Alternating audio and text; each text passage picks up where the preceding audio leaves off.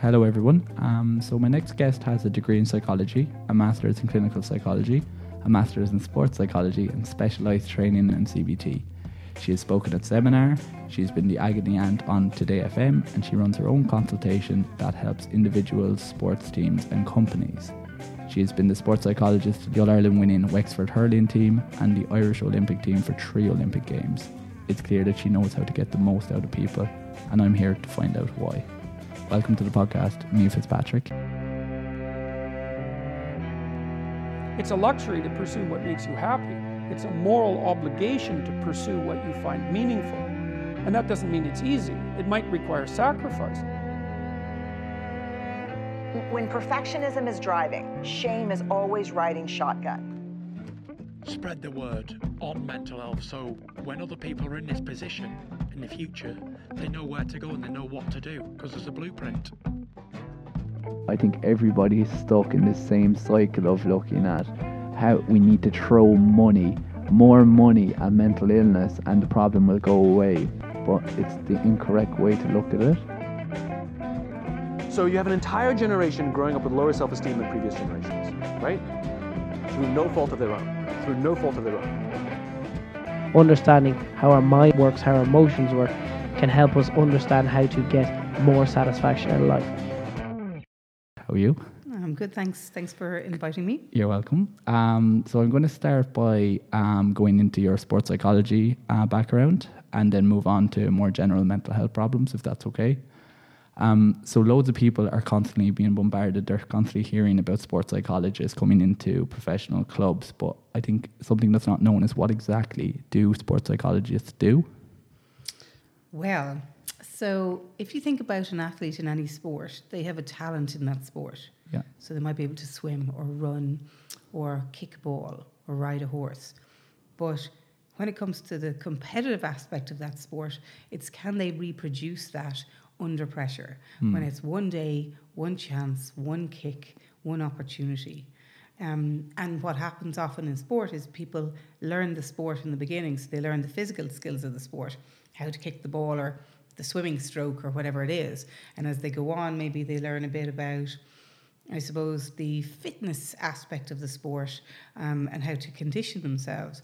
But what they don't tend to learn is what happens with the psychological side of the sport. So, what happens when they're out there and maybe they feel an abundance of nerves beforehand, Yeah. possibly maybe paused by nerves or halted by nerves, or what happens when their confidence appears to desert them. The, the, they hmm. felt so confident in the training field, but they get out to the competitive field and they begin to doubt themselves Yeah.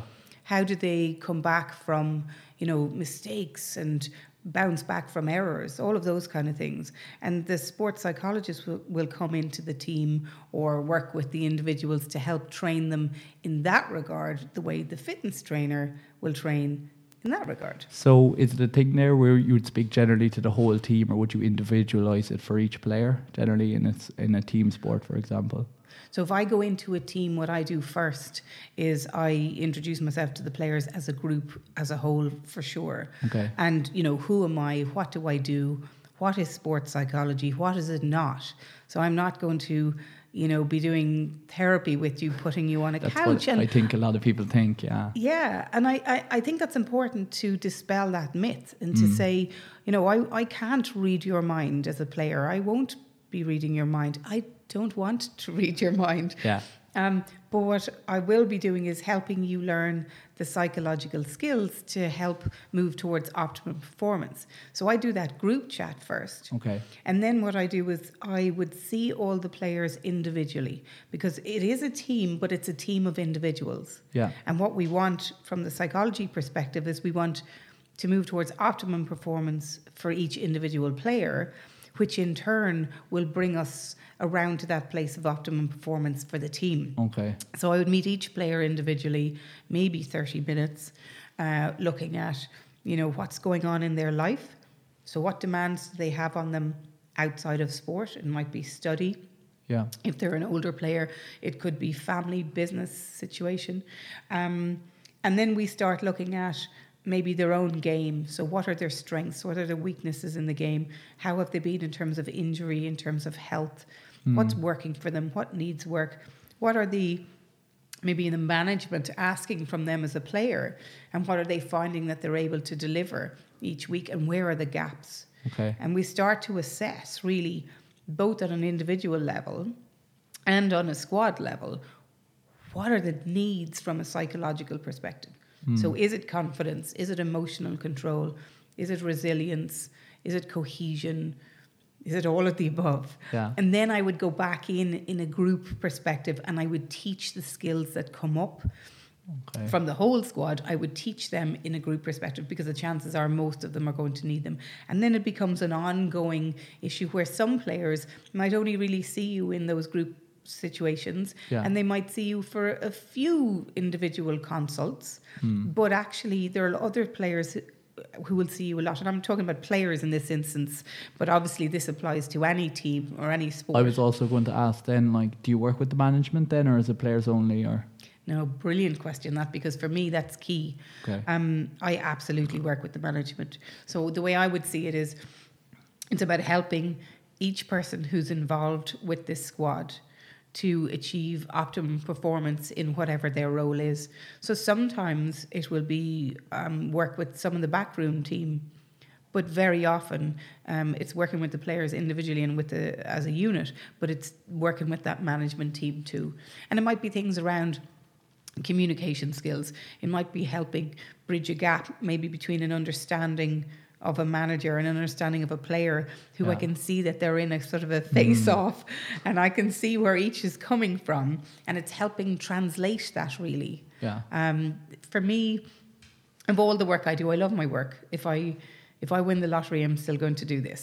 Um, but actually, that team environment is the one that probably excites me most because, as a psychologist, it's the biggest job. You are responsible for sometimes a panel of 35 players, a backroom team of maybe, you know, 15, and a management team of maybe four. And you, whenever they come looking for you, you're, you're needed. So it's a big job. Yeah, of course. And now, like, I know this is the big question, but um, in general, what is the main problem that you normally come across where athletes aren't performing to the top of their level? So, what I find is that what tends to happen, it's either that somebody is not putting in the work that they need to put in on the training field. They they are putting in the work, Yeah. but not to the level it has to be, not to the level of detail and attention and a focus that it has to be, not to the level of excellence that we want it. So when they get then to the competitive field, actually it's not there in the tank. Yeah. Or I find people who are putting the work in in the on the training field, but they are not bringing the acknowledgement of that with them to the competitive field. So it's almost like they have all this good stuff there, this stored up bank of skills and abilities and capabilities on the sports field. But mentally, then, when they get to the competitive field, mm. they doubt themselves. They think about, you know, what if I don't do well? What if I let people down? What if I make a mistake? Um, and they're not thinking about, well, how have I trained for this? How am I ready? What Yeah. work have I put in? Um, what's really good about what I've done? What's the progress I've made so far? Um, and I think what, what part of the psychology piece is about helping somebody learn how do you respond to those thoughts in your head around what if I make a mistake? Yeah. And then the, the cognitive behavioral therapy would be a big aspect in this then, would it? The difference. I think I came across you referred to it as useful and useless thoughts.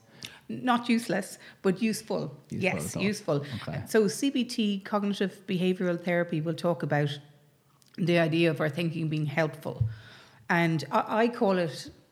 I like to think of it as being emotionally pragmatic.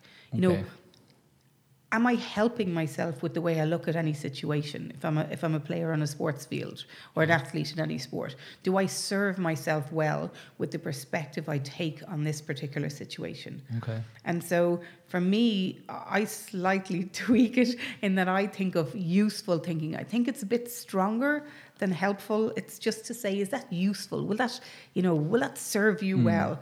And I find there's a nice grip on that word, and people really get what I mean when I say, are you thinking usefully about that? And there's a move away for me around that idea of the positive thinking.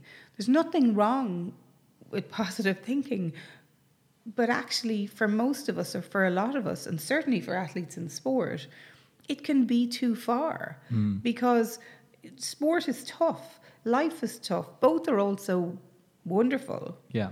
but they can be tough. So, you know, when, when you're maybe you're coming back from injury and you can't find your form, maybe you made a mistake that it was a mistake that cost a game, and you're trying to get your head around that.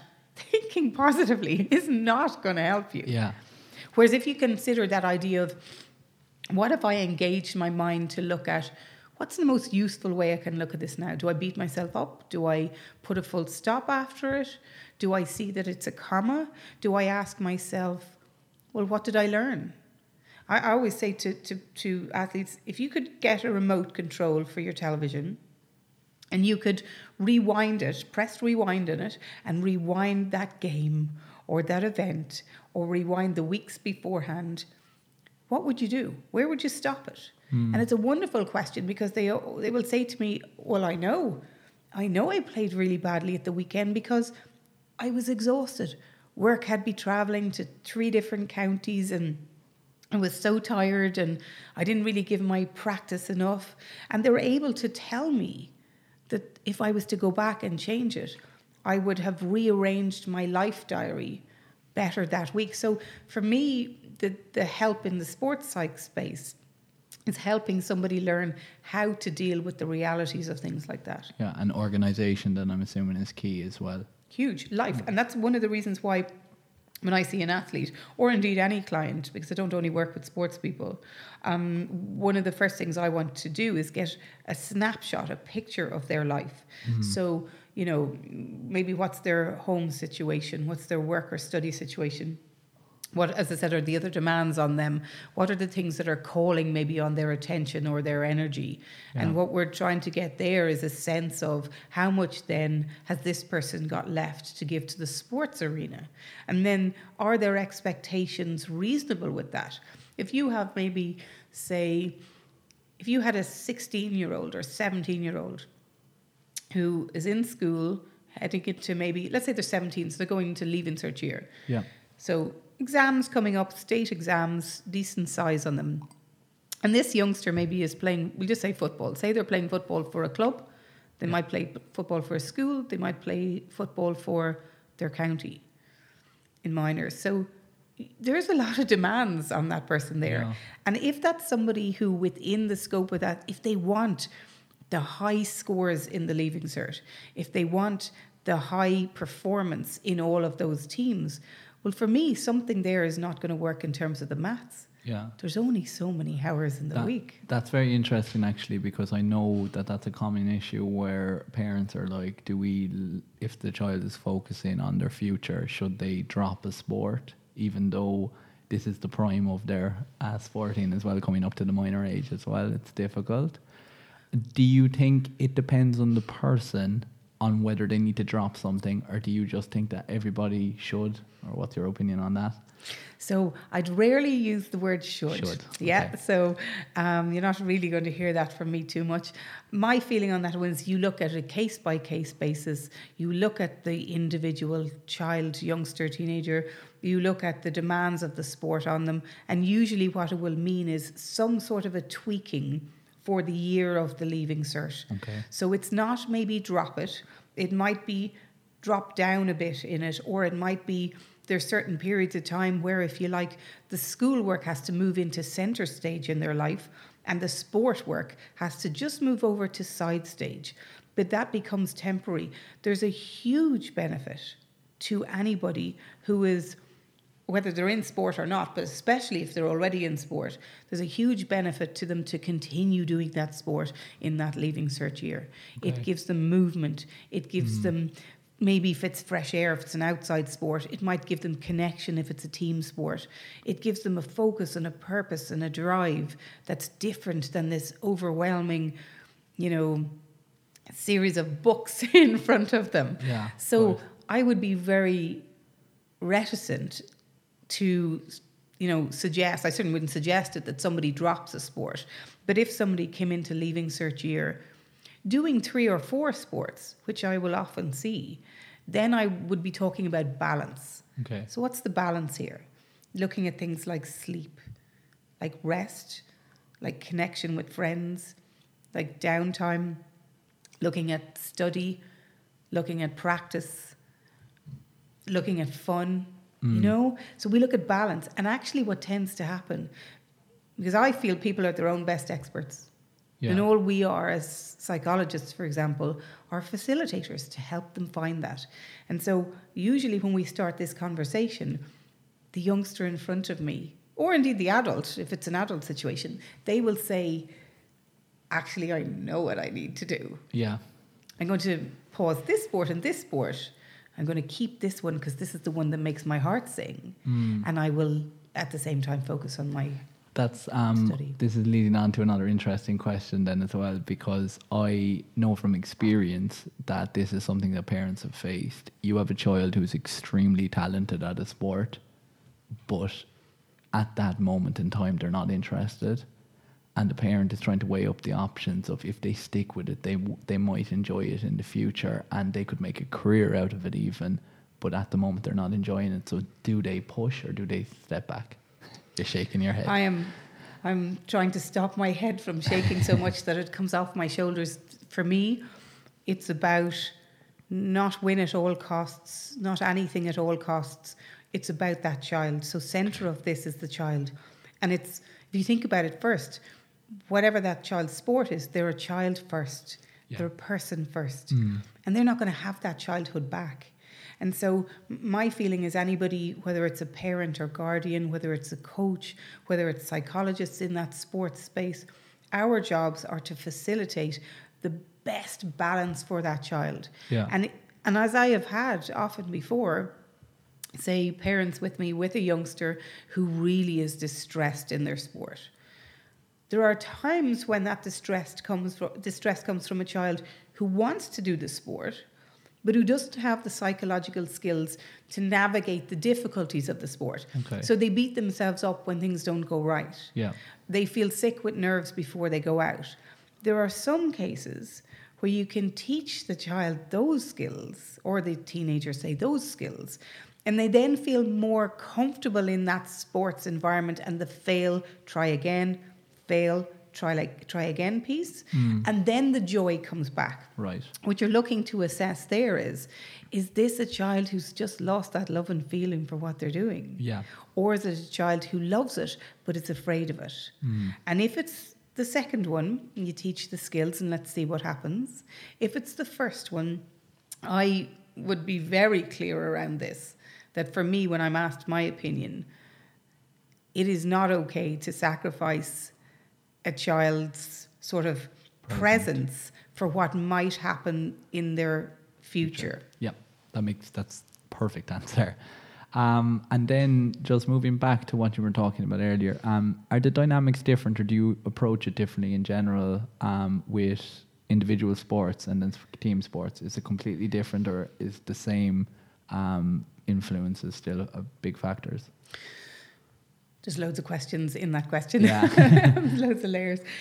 Okay, so individual sports and team sports, yes, very different. Um, there's an isolation to an individual sport. If you think of the spotlight on the individual athlete, take somebody Yeah. from athletics, for example. Um, if they win, it's all on them. If they lose, it's all on them. In the team sport, if we win, it's all on us. If we lose, it's all on us. Yeah. So there's a shared responsibility in the team space that can feel almost a buffering sort of feeling. It sort of maybe doesn't feel as exposed as the individual athlete. Yeah, So there are differences within that space for sure. And then again, the individual athlete, athlete has more autonomy. Maybe they're just working with their coach and their backroom team of fitness and physio and doctor and psych um, and nutritionists, for example. But with the team situation, you have to take into account those other people who are around you. So there's, there's more factors. that being said, for me, I actually deal with the two of them the same. In that I see whether you come to me and you're a hurler or a hockey player or whatever of a team sport, or if you come to me and you are the golfer or the swimmer, tennis player, I will see you as an individual first. And then if you're in a team space, we will connect the dots of that after we've taught you everything you need to learn to be optimum in that individual space first. Yeah. Does that make sense? That makes complete sense. Yeah, perfect. Um, and then moving back to kind of what you were talking about earlier. Um, so you're in a situation where you're after working extremely, extremely hard with a team, and then the result then is that on the final hurdle, hurdle they don't make it. Um, what do you say to a team that basically has put in that work and they don't get the result they want? So the, well, the first thing you do is you guide them to feel the feelings. So it's not about going straight from that hurt of loss. And I say that word designedly because it's an absolute hurt when, you know, people in sport sacrifice whatever they're going to sacrifice in their life to be able to train, to work, to prepare. They are so ready for this. They feel that they're so ready for this. Mm. And then it just doesn't get over the line on the day. And there's a hurt around that. Yeah. Were we not good enough? Why were we not good enough? Will we ever be good enough? All those things come in. And the most important thing immediately after the loss is to actually feel those feelings. And even the ugly, ugly feelings, the anger, you know, it, it's, it's really important. And it might sound, in the bigger scheme of things, to people in real life, when we have issues in real life that are huge, Yeah. it might sound like big words to say that somebody might hurt after losing a sporting competition. But that's the truth of what happens is that it is hurt. Hmm. Because you do in sport put yourself on the line when you go out there each week to see can I can I do this? So my first thing would always be to say feel the feelings and to say to them so whatever you're going to feel over the next couple of days let it come. Mm. It it's funny though as well because I've been in that situation. I've been in that dressing room after a match, and you'll see some people they'll have their head down. They won't talk to anybody. You'll see other people angry, giving out that the ref should have gave that or that that person that was a foul. You have other people who are completely oblivion. They don't care. They're after losing the match. They're looking forward to going out later or something like that. There's so many different emotions in a team dressing room after a loss, and it's it's really interesting how different they are. And it's about, that's why I keep coming back with the team to the individual piece, because it's about allowing each individual to respond as is appropriate for them. So part of the work that you will have done as a sports psych back in the you know weeks and months before maybe that loss that we might be talking about is you've done some work around the culture in the team and looking at respecting each other and Yeah. that we allow each other to feel what we feel. And just because you're teammates doesn't mean you're the same in everything you do and each is valid. So you know whatever that response is within that dressing room and i've uh, you know i've been in the winning dressing room at times and i've been in the losing dressing room at times and it is they they really are the complete opposites. The utter joy the utter and complete to every cell of your body joy when you come back in having got a win because you all did what you were supposed to do. Yeah. and the complete hurt and devastation when you lose because you just weren't good enough. Um, and i think it's about allowing feel that those feelings yours and let others feel theirs but then i would be directing out after a bit of space and time has gone on then I, we'd start looking at let's look back and learn the lessons Yeah. and you know, for me, that's around what were we aiming to do? What did we actually do? What's the gap between the two? What, and a really a question I often get is sort of a um, a surprised, um, wide-eyed look when I ask this question of a team where we have lost. Is I say to them, "What worked?" Because I often, after sport, get people to think about two things: whether you win, lose, or draw. I want you to look at what worked and what needs work. Okay. So what you're doing there for any event is you're getting used to seeing your performance in terms of balance. Hmm. Even those days where we lose, there are some things within that individually and as a team, if you're in a team sport, there are some things that have worked. Yeah. What are they? Extract them, go after them. And the same way, what needs work? That's the bit around the gaps between what we expected to do and what we actually did. What's key is usually in sport when people do win when they do get over the line, when they do achieve their goals, they still don't do that exercise. They hmm. still should go after what needs work. Yeah. But, you know, so for me, there's a balance in that whether you win, lose, or draw. I like any client that I work with to get used to what worked and what needs work. And that's probably where I would start that process of um, reviewing after that match that has been a heavy loss. Okay.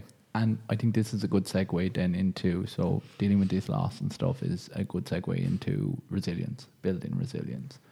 This is a moment, uh, this is a word at the moment that is basically being thrown out a lot. That, um, particularly in the environment we're in, that children need to be more resilient. To you yourself, what is resilience? For me, I think resilience is about the ability to bounce back hmm. from obstacles, tough times, disappointments, defeats, things that happen to us that knock us down, Yeah. that come crashing into us like a freight train, physically, emotionally, in whatever way, hmm. and they and they put us to our feet. So, what do we do? Do we lie down and stay down, or do we find the way somehow to get back up? And that resilience piece for me is about that. Okay. And do you think it's something that some have and some don't, or is it something that anybody can learn? I think you can learn. Okay. I think it's like anything. I think it's like speed, or it's like strength, or it's like endurance. I think it's like composure. I think we will have different. Um, how shall I say it? We'll have maybe different baselines on it, Yeah. but I think most of us can move from those baselines with some improvement. So it's about understanding. For me, it's about understanding what's the difference between me when I am in that resilient space where I can listen to the voice that's saying to me and whispering to me, get up.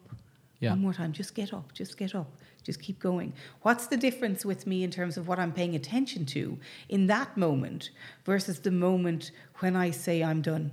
Mm. I, I, I can't do this anymore. This is too hard. I'm not good enough. And, and, and for me, that's not about you as the athlete who has changed in that moment, or you as the person, even if we take it out of sport. That's about your focus of attention that's changed. In the moment where you're able to be resilient and bounce back, you are thinking in a way that is useful. Maybe that whatever it is that's happened, maybe you fail an exam, maybe you know a relationship ends, Yeah. something happens in your life that knocks you off your feet. Well, the useful way to go at that, from my perspective, is to I'm going to be like a broken record here, is to feel the feelings first. Okay. And to say, it's okay to be angry, it's okay to be sad, it's okay to be scared. Some big thing has happened in my life. Let me stop and feel that. Yeah. But then when those first waves of feelings have passed, it then becomes about saying, so where am I now? And if I was to get back up on my feet and have another go at a repeat exam, or if I was to think one day, not now, but one day about being in another relationship hmm. and to bounce back so that I'm not letting that thing that happened to me crush me forever. I'm not letting it be a full stop in my life. What do you have to focus on to do that? Well, to do that, you have to be very careful about the attribution you make when something happened to you. So you have to be able to say, well, I failed that exam because I didn't study, Yeah. or I failed that exam because actually those questions were particularly tough. Mm. Whereas if you say, I failed that exam because I'm stupid, then it becomes much more difficult to move into that resilience piece and believe that you can get back up. Okay. So you're kind of saying that the the useful thoughts, as you mentioned, are a stepping stone to building resilience. That without them, it's going to be quite difficult. So you kind of need them. Yeah, I think what you have to do is look at, and this is the phrase I would always use what's the story you're telling yourself about this situation? So if you think that now we're sitting in a room that has a round table that has six chairs uh, around it, and it's almost like, you know, each of those chairs is a perspective. So we can each see this room now from the perspective we're sitting at around the table. But if hmm. both of us got up and we moved to opposite places in the table, we'd see the same room, but we'd see it from a different perspective. Yeah. And that when something happens us in life, and I mean something objective, so losing a match or failing an exam or a relationship ending are objective, hard, cold facts. Yeah.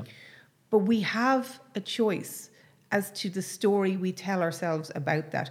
What's the chair you're hopping in around the room? And how are you looking at that room? Yeah. Are you saying, for example, you know, this is it, it's my fault, it's always going to be like this, things will never change, I've messed up my chance now? Are you looking at it with that perspective? Or are you saying, I'm gutted, I am gutted? Yeah.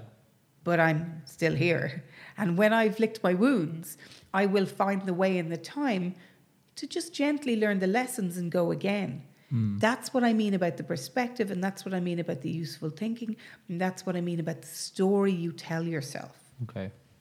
Um, and then you've also spoken about in the past as well. This there is situations that could happen to anybody where the helpful thoughts aren't are the uh, use, useful thoughts aren't helping, and sometimes people just need to reach out and seek help as well. Um, what advice would you give? Because there's a massive problem in this country at the moment where if somebody's going to a psychologist or somebody's seeing a therapist, there's something severely wrong with them for anybody who's kind of on that fence, who can't seem to build that resilience, can't seem to get out of that negative place that they're in now, what advice would you give them for seeking help? Well, my first thought really on that one is actually for me, the useful thinking is part of being, no, the other way around, being okay with going to talk to somebody mm. professionally is part of the useful thinking. So I'm a psychologist. I won't go into the, the details of it, but I'm a psychologist and I've had cause over the last few years to see a psychologist myself. Now, as a psychologist, for me, it's always been a useful thing to do. There's that word again. A useful thing to do the whole way through my career. I would always, at my life, I would always hop in and out of different sessions with different therapists. It's mm-hmm. important to be able to be in the client seat. It's important to be able to make sure my own life is running well so that I'm free and clear to give a client everything they need when they sit in front of me. Yeah. But some events have meant that I have needed something more than that. And for me, that useful thinking was about not expecting myself to handle things all by myself. Mm-hmm. To say, I'm a human being. If I needed my appendix out, would I think that I would get a spoon and I would do that? No, I need a surgeon to do that Yeah. why would I why would I expect that I can do everything myself? So the I would actually wrap those up. That being okay with asking for help bit, I wrap that up in that useful thinking space. Mm. And when you think of that bit that you said that you know in this country, if people go to a psychologist or a counselor or a therapist of some sort, that there's something wrong. That idea that there's something wrong. I suppose my feeling on that is well, for starters, the people in your life who will support you in whatever you need to do to go to find that piece of you that can bounce back. Well, those people who are your people, your tribe, if you like, they're going to support you. The others are not going to sit around your table at Christmas dinner. Mm. So why do you who what? Like why do we care? If if Bob down the road thinks I'm silly for me being a psychologist and going to have to see a psychologist well as far as I'm concerned that's Bob's problem. That's not my problem. Yeah. off you go Bob. Mm. I'm fine. I found my resilience piece and how I've done it is my business. Yeah. I think we're in a world where there's much more um, there's much more of a belief that people can get into our business and can say to us you shouldn't wear that or Yeah. you shouldn't say that. Now let me give a caveat on that. Sometimes people shouldn't say things they say and that needs to be called so i'm just distinguishing that. But you know you shouldn't say this you shouldn't believe this you shouldn't wear that you shouldn't do that well, I would add you sh- you shouldn't get in my business. Mind your own business. Yeah. And I think there's a maybe a bit of a resilience piece there around being able to stand on our own two feet and say, whatever the world thinks, what do I think? Yeah. And do I think that what I need now is to go to somebody who can teach me how to handle that leaving cert stress or who can teach me how to manage the expectations of sporting competition or whatever it is. Hmm. And if you think that and your guardians and your parents and or your your your wife or your husband, who depending where you are in your life, if if the people around you are with you in that, then let the world think what they like. I think there's something around that that we need to move more into that space. Hmm. And and also the exact point as well is that you think you can control what other people think, and you, you can't. It's it's it's a waste of time trying to. Yeah, and I I think that world that we live in around likes. So if you if you look at say Twitter, obviously there's likes on Twitter. Yeah. Instagram, I'm not on Instagram, but I know enough about it. I hmm. hear enough about it. So, you know, it, it's YouTube followers, all this kind of thing, and it's it's almost this thing around, you know, maybe there's a sense of how much value we have as people. Yeah. If we have more of those likes, if we have more of those followers, but really, like, really, is that really what it's about? My feeling is, and I would often say this to people there is not one person on this planet who shares the combination of your unique gene pool and your unique experience in life. Mm. There is not one person. Yeah. There might be somebody who has your same name, somebody who looks like you. You might have siblings or a family and they share some of your genes, but nobody has the combination of both. So, who on earth can do you or be you better than you? Mm. There isn't anyone. And it's more about, for me, it's more about, I'd love to see us bringing things back into saying, you know, for people to be able to say, I understand there's a world out there. I understand that world out there might like what I do or not like what I do. But actually, the value that I will place highest is on what I like and what I want to do and what I believe in. Hmm. I think we're too swayed at the moment around what other people think of. And if you think of the ideas of, you know, self esteem, or my preference is self acceptance. Think of self acceptance. Look at the first word. It's self. Yeah. It's self image, self concept, self esteem, self acceptance. It's not other all of those. And we, I think we need to move a little way from that to have people in a place where they can feel that it's okay to value me, even what I, if what I think is different to what the masses think. Yeah. Does that make sense? That makes sense. Um, could I go back as well? You mentioned you prefer self acceptance. Why do you prefer that? Because I think it's the starting point.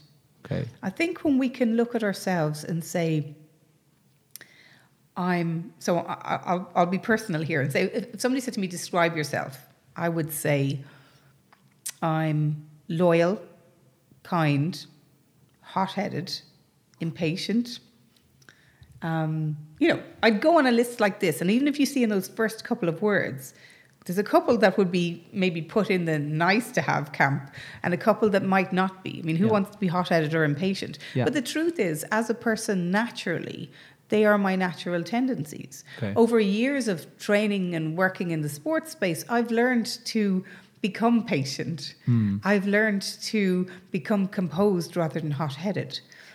But there's still a thread of that in there. And me, of, course. course. there is. And I and I see that now as being spirited. So Yeah. my point is, is when you can look at yourself and say, who I am is a combination of all these things, the good, the bad, the rotten, and the ugly. You were at a place of self acceptance where you, you're not saying I'm going to stay as I am. There might be some things you want to work on. Yeah. But that place of self acceptance and saying, nobody can be me better than me. And I am as I am. And for me to want to be somebody else is for me to throw away who I am. When you can get to that place, it is the greatest sense of peace.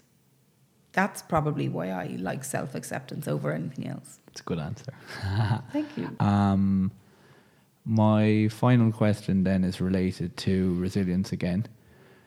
There are parents at the moment and there's teachers at the moment that they want to raise and they want to teach children to become more resilient on a day to day basis. Now, this is a wide open question, it can be aimed at any age.